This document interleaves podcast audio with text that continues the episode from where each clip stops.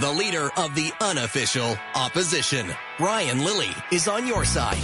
Beyond the News on News Talk 580 CFRA.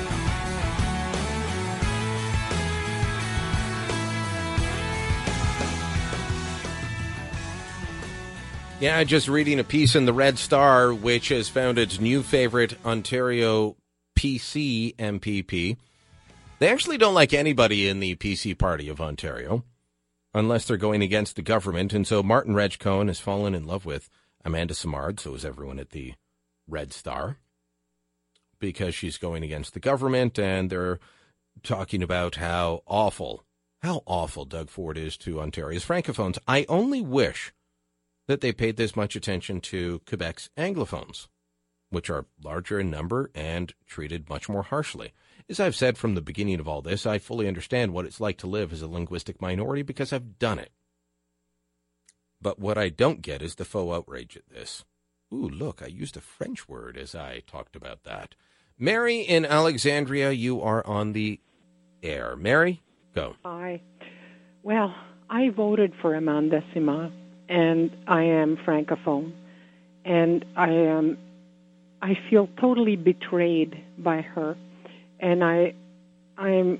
I, when I moved to Ontario, I wanted to um, get away from all these linguistic fights. It's constant um, in Quebec, isn't it? Excuse me. It's constant in Quebec, and it's oh, it's, it's horrible. It drains Quebec. you you can't you can't you can't even speak like I, I I like to try to learn many languages as many as I can and you can't even like in my workplace I, I couldn't even practice that other language without somebody in my office making a case about it t- saying they were giving me what do you call it uh um, what do they call it? Des accommodements raisonnables? Reasonable. Reasonable accommodation, yes. Yeah, imagine. And so I, I was disappointed. My first disappointment in coming to Ontario was that there was a lot of militant French speaking people whom I thought, well, if you're like that, why don't you just move to Quebec and you'll be fine? You know, that like, why don't we just live? I, who, who, cares? Communication my, my is important, not the language. My experience, Mary, is that uh, Franco Ontarians are uh, very different, and for the most part, it, it, it is not a major issue, but they do they do expect to be treated fairly, and I get that, and I fully understand that, and I want them to be. But look, we canceled three English universities at the same time as we canceled the French university because they were promised by a government that could not pay the bills.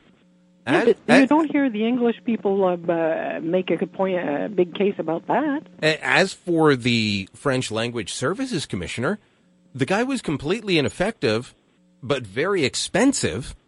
And they've just taken the job that used to be in the ombudsman's office and said, You're going back into the ombudsman's office. I've told the Ford guys in, on air, in print, you may end up hating the day that you did this because it will cost you. Because people will pay attention to an ombudsman's report. But nobody paid attention to this other guy who was a bit of a joke. Perhaps. But Amanda Simard, when she went on that show, Tout le monde en parle, mm-hmm. to me, like, that is a total betrayal because you're going in another province uh, talking about stuff, and, and that show, I, I cannot watch it because uh, it turns my stomach because it, they, they, their ideology is completely uh, contrary to mine.